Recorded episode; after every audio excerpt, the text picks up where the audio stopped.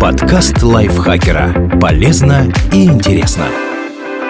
Всем привет! Вы слушаете подкаст лайфхакера. Короткие лекции о продуктивности, мотивации, отношениях, здоровье, обо всем, что делает вашу жизнь легче и проще. Меня зовут Михаил Вольных, и сегодня я расскажу вам, как бороться с боязнью потерянного времени.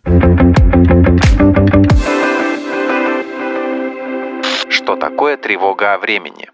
Каждый из нас хотя бы раз в жизни думал, уже слишком поздно. Поздно писать книгу, поздно открывать свой бизнес, поздно учить новый язык. И все бы ничего, если бы эта мысль не мешала нам добиваться желаемого и двигаться вперед. Страх потратить свое время зря и прожить жизнь напрасно называют тревогой о времени или боязнью потерянного времени какие формы принимает тревога о времени. Выделяют три вида такого состояния. Тревога о настоящем. Ежедневное чувство, что надо куда-то бежать и что-то делать прямо сейчас, иначе жизнь пронесется мимо. В некоторых случаях это может привести к полноценным приступам тревожности и стресса. Тревога о будущем. Мысли о том, что может и не может произойти сегодня, завтра или через неделю. К ним относятся любые вопросы, которые начинаются с типичного «что если?». Экзистенциальная тревога. Ощущение, что время течет сквозь пальцы и его невозможно вернуть. Врач и автор книги «Непобедимый разум» Алекс Ликерман отмечает, что боязнь потерянного времени берет свое начало в двух простых вопросах. Делаю ли я свою жизнь настолько ценной, насколько это возможно?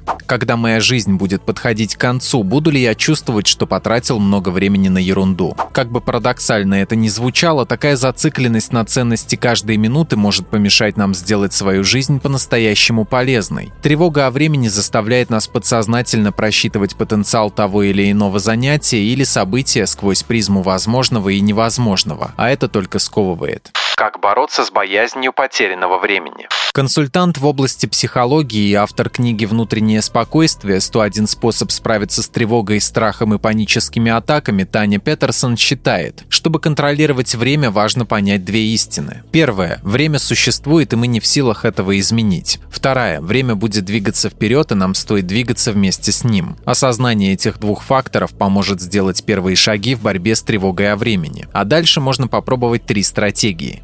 Определите, что для вас значит время, проведенное с пользой. Что делает вас счастливым? Что переносит вас в особую атмосферу, где нет мысли о продуктивности и эффективности? Не стоит думать о том, как круто было бы написать книгу. Лучше задумайтесь, нравится ли вам вообще писать. Составьте список занятий, которые приносят вам настоящее удовольствие и заставляют вас чувствовать уверенность в себе и свою ценность для окружающего мира. Выделяйте время для полезных занятий. Это не значит, что их нужно добавлять в дневное расписание. Подойдите к процессу творчески. Сделайте полезные занятия частью своей жизни. Скажем, вам все-таки нравится писать и вы хотели бы стать автором. Займитесь этим во время обеда на работе или после того, как уложите детей спать. Если у вас остается совсем немного времени, ничего страшного. Главное уделять внимание пунктам из вашего списка время, проведенное с пользой.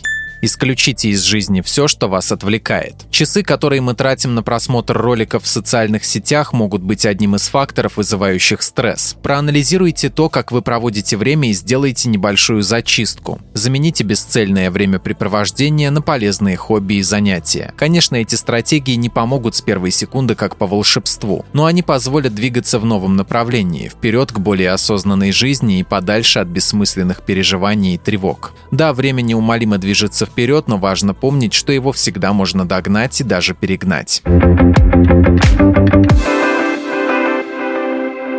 Лизе Захаровой огромное спасибо за этот текст. Подписывайтесь на подкаст Лайфхакера на всех платформах, ставьте ему лайки и звездочки. А еще слушайте второй сезон подкаста «Кто бы говорил». В нем мы зачитываем реальные истории слушателей о том, что их волнует, и вместе с экспертами разбираемся, как преодолеть трудности и выйти из сложившейся ситуации. На этом я с вами прощаюсь. Пока.